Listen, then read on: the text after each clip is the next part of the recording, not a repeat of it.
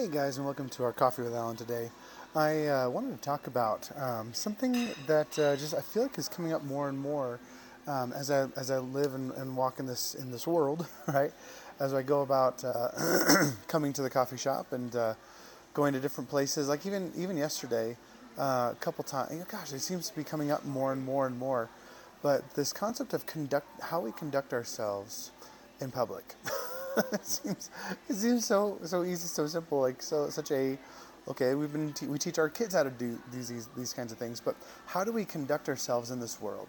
How do we as believers conduct the way that we confront and talk to and interact with people all around us, whether inside the church, outside the church? We've been talking about this concept of loving one another in the church quite a bit. This is what Shift Church is all about, is the one another. We talk about that, like we even talked about it yesterday, that Shift Church is all about the one another. It's all about taking the one another passages in Scripture seriously, right? And so yesterday I preached about and introduced how this article that I read it was in my banking app, and in the investments thing about Starbucks, and Starbucks is one of these 11 companies, representatives from 11 companies that Insider magazine actually did interviews with, and they said how fast food workers say that they're facing more harassment than ever before as angry customers lash out in response to rising menu prices. And it's interesting. I literally had a conversation this morning about this, and that's why I was like, that's what I'm going to talk about on my next Coffee with Alan. It's just, as believers, it's interesting to think about how an incredible opportunity for witness has come up in our society, by just simply being kind to every employee, whether you like the company or not, whether you. Just how do you interact with the employee, the waitress or the barista or the cashier or whoever it is. And I know there are several people that watch this who are cashiers and baristas and customers, or not customers, your retail, people who work with customers directly. And in all of our jobs, we work with people. In most of our employee. Ways that we work with people. We work with people. And so I wanted to talk about that today and process it as we go along. Because that's what I preached about on Sunday yesterday, was this, with how angry our society is becoming. It's become, like I said, more and more fast food workers, specifically retail workers, are encountering more angry customers. This article talks about, even,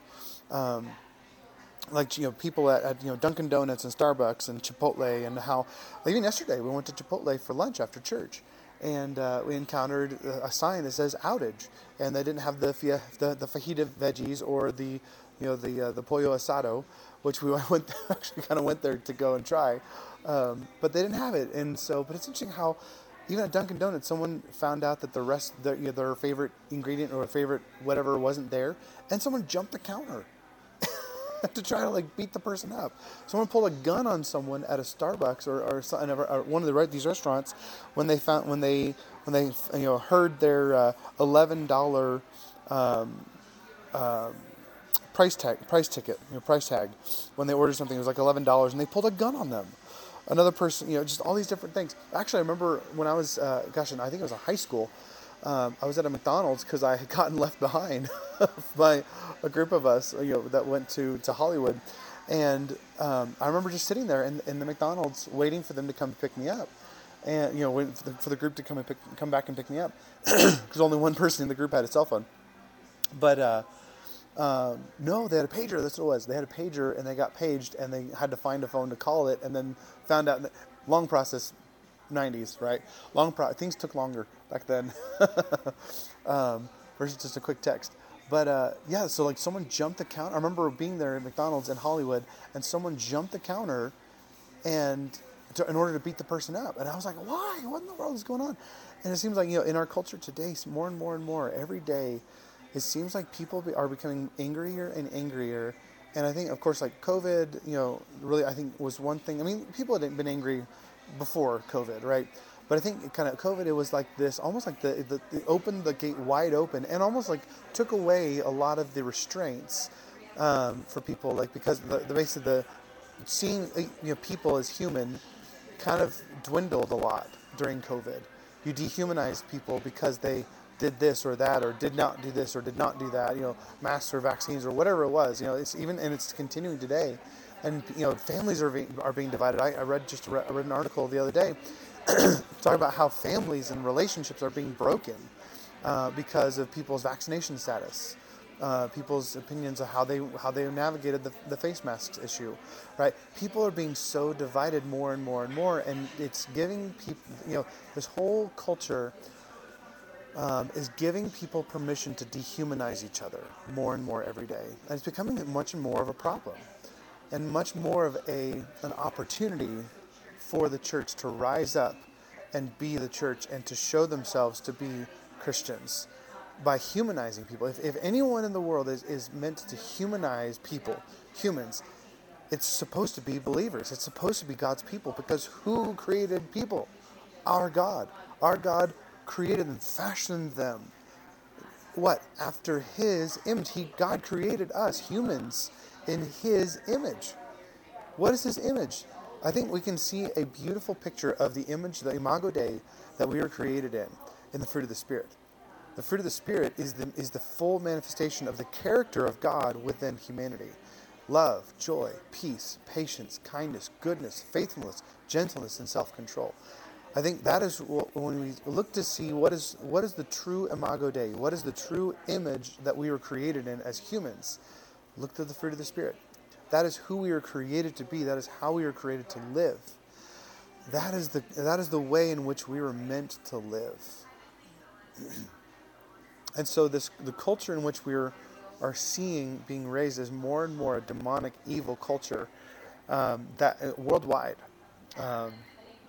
Control, hate, anger, division, malice, all the things that, you know, these lists in the Old and in the New Testament. Paul lists out, you know, malice and drunkenness and alcoholism, all and division and slander and all these different things. Like, these are the counter to. I mean, actually, you can see it in the scripture passage that talks about the fruit of the Spirit. Like, so let's go to Ephesians chapter 6. Ephesians chapter 6, right before the fruit of the Spirit, it sets it up. I'm sorry, Ephesians 5, end of Ephesians 5.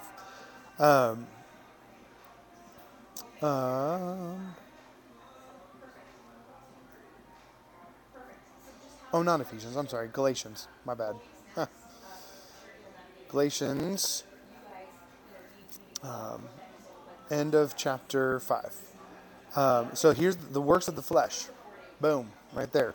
The works of the flesh are obvious. Sexual immorality, moral impurity, promiscuity, idolatry, sorcery, which includes New Age and occultism, right?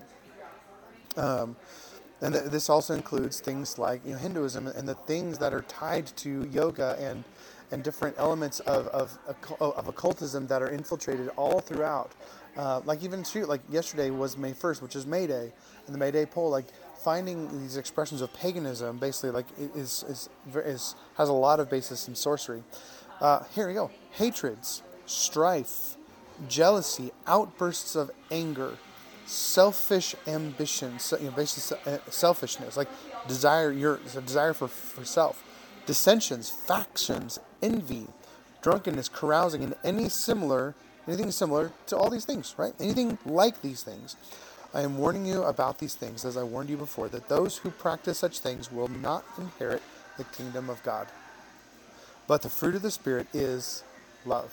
I love how, you know, many scholars have been actually looking at this and seeing that word love is actually more probably has a good chance of, you know, that's what he was focusing on. The fruit of the Spirit is love, and these things that follow this are expressions of that agape love. This is what agape is. This is when you know that what agape is, you know, when you experience it, when you encounter it, how to live it is. This is what agape love is: joy, peace, patience, kindness, goodness, faithfulness, gentleness, and self-control.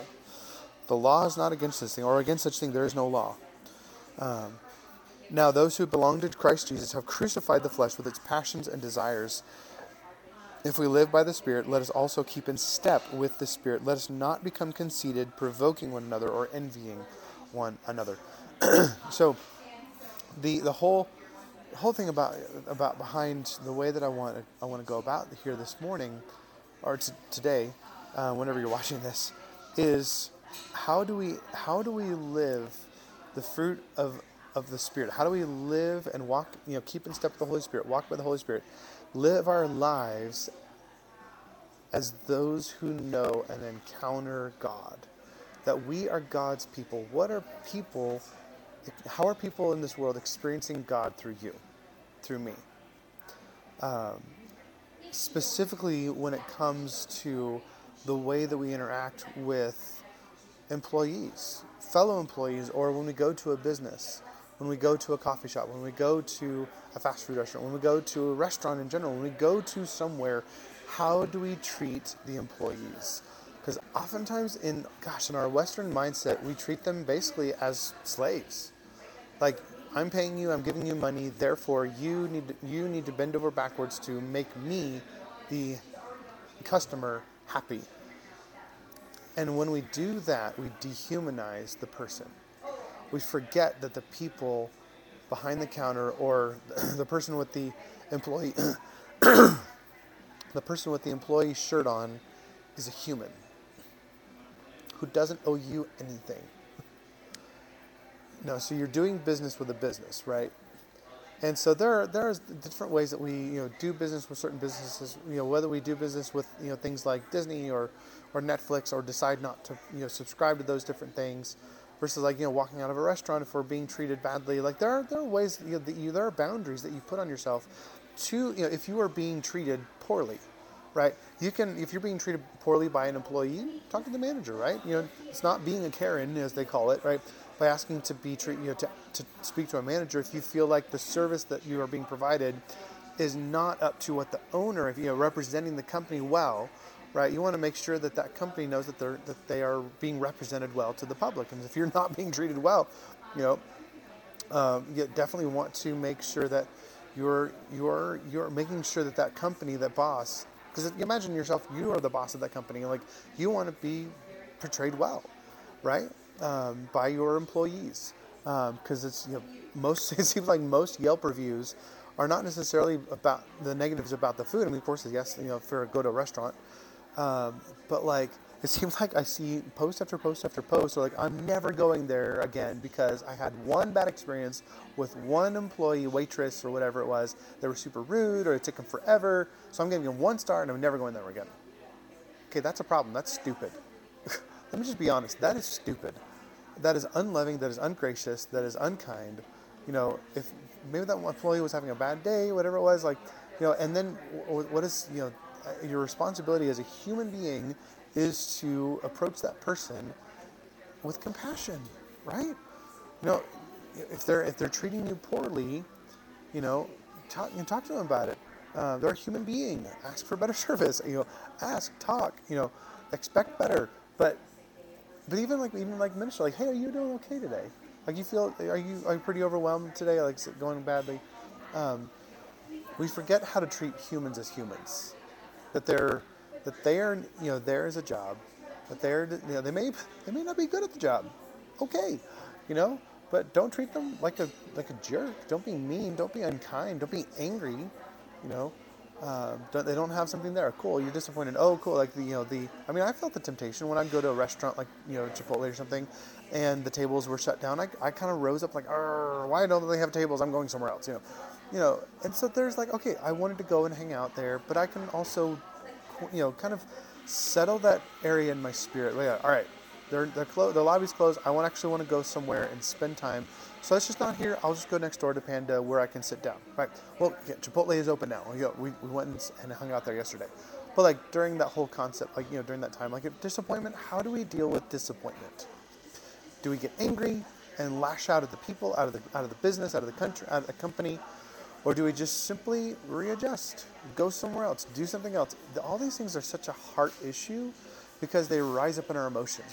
We get vindictive and self, that word selfish ambition. Like there's something more to that versus just like I'm going to accomplish something for myself. But it's like I'm only thinking about and looking and pursuing the way that I interact and react to the situation in front of me through the lens of self. Make me happy or I'm out. Make me happy or I am going to lash out. Make me happy or I'm going to get angry and upset, right? If I have a bad experience, how do we deal with unmet expectations in our time? You know, yes, inflation's happening to everyone. Prices are going up. Like even here, like you know, my coffee used to be $2, then it was $2.25. Now it's $2.65, right? Inflation is hitting everyone. You know, the coffee shop that I come to doesn't have the Guatemala that I like anymore because they had to dwindle down their resources and now they're only sticking to blends and not to single origins because it's become so difficult and so expensive to get the products that they want to provide for their customers. So they have to adjust, right? Companies are having to adjust so that they can pay their employees, so that they can stay in business, so that they can provide a quality product. Like businesses are trying to do as much as they can to serve the people, because that's why businesses exist, is to serve people a good, a service, right? So how do we exude the fruit of the Spirit of love? How do we love humans? How do we love and show the love of Christ to this world? Joy. Our disposition has to be joyful. You know, yeah, we might be going through something. You know, we're not going to always be happy all the time, right? You know, we're not happy about inflation. We're not happy about supply disruptions. We're not happy about not like, yay, I get to pay more for my coffee. You know, it's not that we're like happy about it, but we can still be happy in the midst of it. You can choose joy. Joy is something that you choose. It's a decision. It's a hard decision, and oftentimes it's something that we have to learn and readjust. How do we interact and approach unmet expectations with a disposition of peace? That shalom, bringing God's shalom by what? Having patience, kindness, being kind and patient, being good. Oh, that's what it was going to be. I went to a pub the other day when I was at a conference in Billings, and she had kind of misplaced my card and she was looking through it and she was like kind of freaking out. And I was like, oh, it's all right, you'll find it, it's fine. I'm just standing there, just being patient. Like, we're just talking, joking around. She's like, thank you so much for not being mean. I was like, it blew my mind that she would have to thank me for not being a jerk. Because I was like, you're welcome. Like, I'm so sorry that you feel like you have to thank someone for not being mean because you have so many customers being mean. Like, do you get a lot of mean people here? Like, oh my gosh, all the time, every day. Every person, it seems like, is angry about something, or is impatient, or is just like is in a hurry. And so it's amazing to me, like how far a little bit of patience and kindness, and treating people as a human being who God loves, how far that goes. You know, being in the faithfulness to people, being faithful to friends, being faithful to family. No matter if other people have an issue with you, being faithful with them. Like, be as far as it depends on you, be at peace with all humankind, like with everyone. No matter if they snubbed you, no matter if they treat you poorly, no matter if you think that they're making stupid decisions or not, or decisions that you disagree with, be faithful in your relationships. Gentle, being gentle with people, right? You don't have to be abrasive. You don't have to be unkind. You don't have to put on a serious disposition. Be someone who has a loving disposition, a joyful disposition, and here, gentle. Be gentle with people. Be gentle with yourself. Make a mistake. Be gentle with yourself. Oftentimes, the hardest person that we are hardest on is ourselves, right? Man, I can be so hard on myself. I can treat myself so poorly. I can treat myself like a jerk.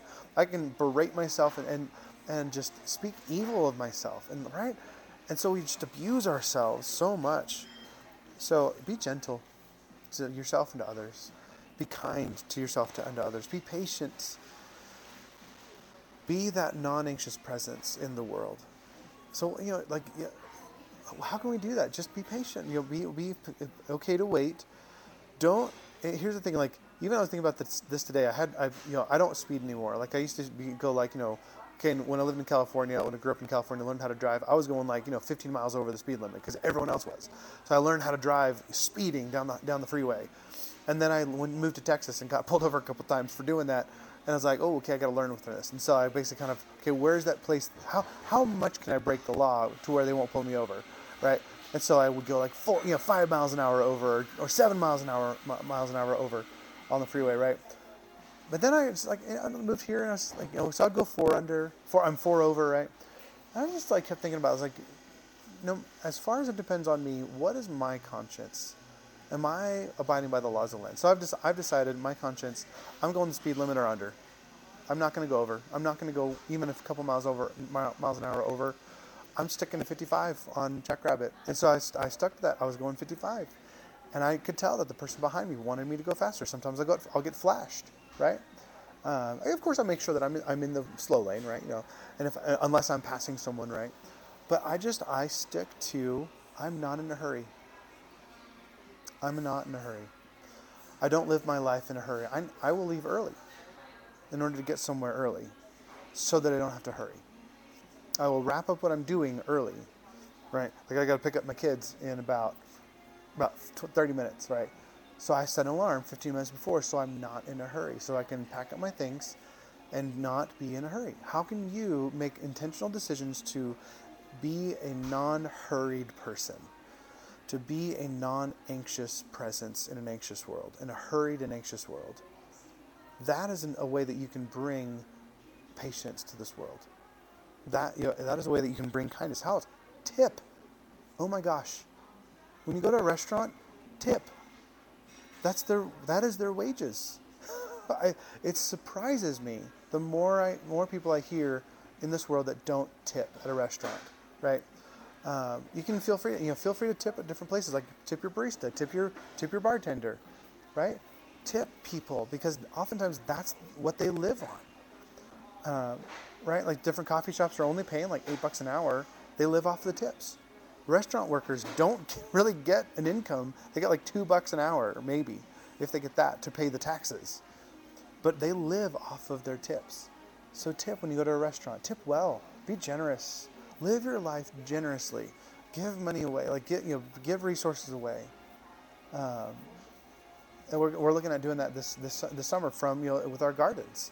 How can we as gardeners in the church make enough food and trust God enough to put away at least 10% of what we grow so that people in our church and people around us in our city, in Belgrade, can have food?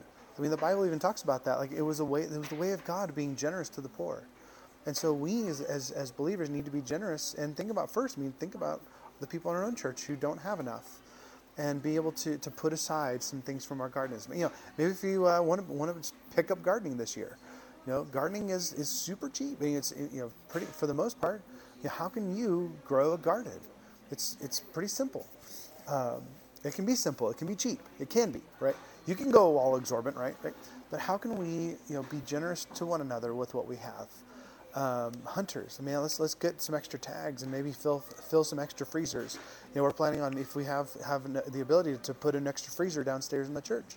So if you want to donate 10% of your meat this coming hunting season, or if you get if you buy a beef or a pig, we can put some stuff aside for the poor people in for those who need some things. Those who are the poor in our church, and then seeing if there's other people in our community that have a need as well, that you come into contact with, and it's a way for us to be generous. So living life generously with our finances and with our resources, right? Being kind, being generous. So tip, be kind. Just simply, just being kind to people. Even if you're an employee, being kind and being patient and enduring with a very difficult customer, because like we know, you are people in these industries that are approaching and encountering these people, right? So even the way that you treat people can oftentimes bring that response. I love hearing stories from my friend, our dear friend Sienna, who's you're probably watching this, who works at Target, and just like even like getting gift cards and love offering, getting generosity from people and customers at Target, and how that just makes her day. Like maybe you can do that as a customer at certain places. Like how can you make someone's day? Maybe a person you see frequently, if you frequent a place like Mazeba, like how can you be generous to them? How can you love and create a relationship with them and be kind and loving in your relationships? So I think it's just as we go about our business, like thinking about all the different times in the Bible, it talks about conduct. because that's what kind of really, that word kept coming to my mind, conduct, conduct, conduct. And there are 14 times in the New Testament alone where it talks about your conduct, you know, and just these different, okay, 13, you know, for the rulers, okay, 12, where it talks about your conduct, you know, being mindful of your conduct. The testimony of our conduct is that we have conducted ourselves, our conduct, right, conducted ourselves, and especially toward you, with godly sincerity and purity. Not with human wisdom, but God's grace. You know, 1 Thessalonians 2:10 says, you are witnesses, and so is God, of how devoutly, righteously, and blamelessly we conducted ourselves with you believers. Right? 1 Timothy 3:15, if I should be delayed, I have written so that you will know how people ought to conduct themselves in God's household, which is the church of the living God, and the pillar of and foundation of the truth. Man, that passage is powerful and hard-hitting. How you conduct yourselves, right? How we conduct ourselves in the church. How you conduct, not just like in the practices of the church, but people who know that we are part of the church. How do they view God, the living God, the pillar and foundation of truth in this world? That's how the world around us will know that we love one another. That's how people will know God, is how we conduct ourselves in this world as the church, right? And with one another, specifically in the household of faith, right? How do we treat each other and how do we treat them? Don't let anyone despise your youth, but set an example for the believers in speech, in conduct, in love, in faith, and in purity. That's 1 Timothy 4:12. 2 Timothy 3:10. But you have followed my teaching, conduct, purpose, faith, patience, love, and endurance. So as we go about, like, that's the way that I try to live, so that, you know, people that who know me, who see me, who encounter me, can take that conduct and live it in their own lives, right? And so are we exuding that same conduct in our lives? Hebrews 13:8, pray for us, for we are convinced that we have a clear conscience, wanting to conduct ourselves honorably in everything. How are you conducting yourselves in this world? Do you have a clear conscience? Do we have a clear conscience by the way that we live our lives? James 3:13, who among you is wise and understanding? By his good conduct he should show that his works are done in the gentleness that comes from wisdom. So having wisdom. He even says earlier, he says, ask, if anyone lacks wisdom, what? Ask, and it'll be given. So if you feel like you're not doing well in this area and you need wisdom to do it, ask God, and he will give it. 1 Peter 1:15, but as to the one who called you is holy, you also are to be holy in all of your conduct. Be holy in your conduct. Live the holiness of who you are. You are a saint in the Lord. Be it. Live it. 1 Peter 1:17, a couple verses later. If you appeal to the Father who judges impartially according to each one's work, you are to what? Conduct yourselves in reverence during your time living as strangers, or, you know, aliens in this world. 1 Peter 2:12, conduct yourselves honorably among the Gentiles, the world, the pagans, the heathens, just the people, the world, so that when they slander you as evildoers, they will observe your good works and glorify God on the day he visits. Do we want to be a honest and truthful and beautiful picture of our beautiful and powerful living God? Conduct ourselves honorably among people in this world. No matter how the world around you acts, no matter how the world around treats each other, no matter how they treat customers, no matter how they how other people treat employees, doesn't matter. No matter how others treat others, you treat people and others honorably, holy, as holy people, the way that God would treat them. How do we do that? Ask for wisdom. Asking for God to live through the Spirit through you. Walk by the Spirit, and you will not fulfill the desires of the world around us, the flesh, the sarks, this realm, the physical realm. You know, walk by the Spirit, and you will not gratify those desires. We have to walk by the Spirit, pray, understand who we are, remember who we are. 1 Peter 3:16, yet do all this with gentleness, reverence, keeping a clear conscience, so that when you are accused, those who disparage your good conduct in Christ will be put to shame. 2 Peter 3:12, since all things are to be dissolved in this way, it is clear that what sort of people you should be in holy conduct and godliness, as you wait for the day of God and hasten its coming. So walk by the Spirit. Keep in step with the Holy Spirit. Spend time with the Lord. Spend time with God's people. Spend time with each other. Spend time in worship. Spend time in His Word. Seek wisdom. We need to worship. We need to gather to worship. We need to come together physically to come together to worship. Don't just simply rely on being, on this kind of medium and watching things and listening to podcasts or watching sermons or listening to sermons. Like, come, show up, be in person, be loved, love others, encounter others. Again, stop pursuing self and get with the program. Get with what God loves. God loves the church. God loves the gathering of the saints. God loves what? The communion of saints, as it says in the Apostles' Creed and the Nicene Creed. The communion of saints, which is the gathering of His people. The word church means assembly, the bringing together of people. And we can't be the church. You can't be a properly expressing Christian, believer, saint in the church without coming and being a part of the physical, in-person expression of the kingdom of God. You got to come. You got to show up for worship. You got to show up in small groups. Come and join something. There's so many things. Like, we've got 3 things, well, 4 really, if you think about it. We've got, I've got my theology pub every second and fourth Wednesday of the month. I'm adding a Facebook group. Come and join it. Amberlynn's group, Amberlynn's Bloom group. Which is just people coming together for crafts and things like that. People who are creatives, painting and macrame or crochet or knitting. Like, it's basically, we're just trying to provide excuses to get together. Furs and Fins with Josh. Come and be a part. If you love fishing, hunting, being outdoors, outdoors adventures, come and it's one Tuesday night a month at 7:00 for an hour or two. And and being able to go out and do adventures and go fishing and do this and do that.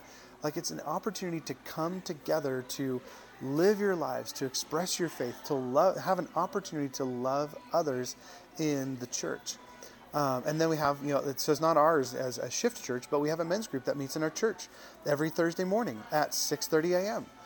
Before, come and they can meet for breakfast and a Bible study with our brothers and sisters over at the Table Church, right? They Grant Eichelberg, meets and with his men, with Fred and all those guys. And I've heard it's just an amazing gathering. It's a great gathering. And plus, you get food, right? Come before work, show up at 6:30 for a meal and a Bible study, and then go to work at 8. They're usually done by like 8. And so if you want more information about that, you can contact me. But also pursue individual relationships. Like, meet up for coffee, like meet up with people, engage with people on a one-on-one basis. Discipleship, mentorship, friendship, devote yourself to friendships. We need each other. We need relationships. We need friendships. And be kind. A lot of times, people can become, more and more you see them at different places that you frequent, you can grow and develop a relationship with them, and grow and develop a rapport and a reputation for how loving you are or not.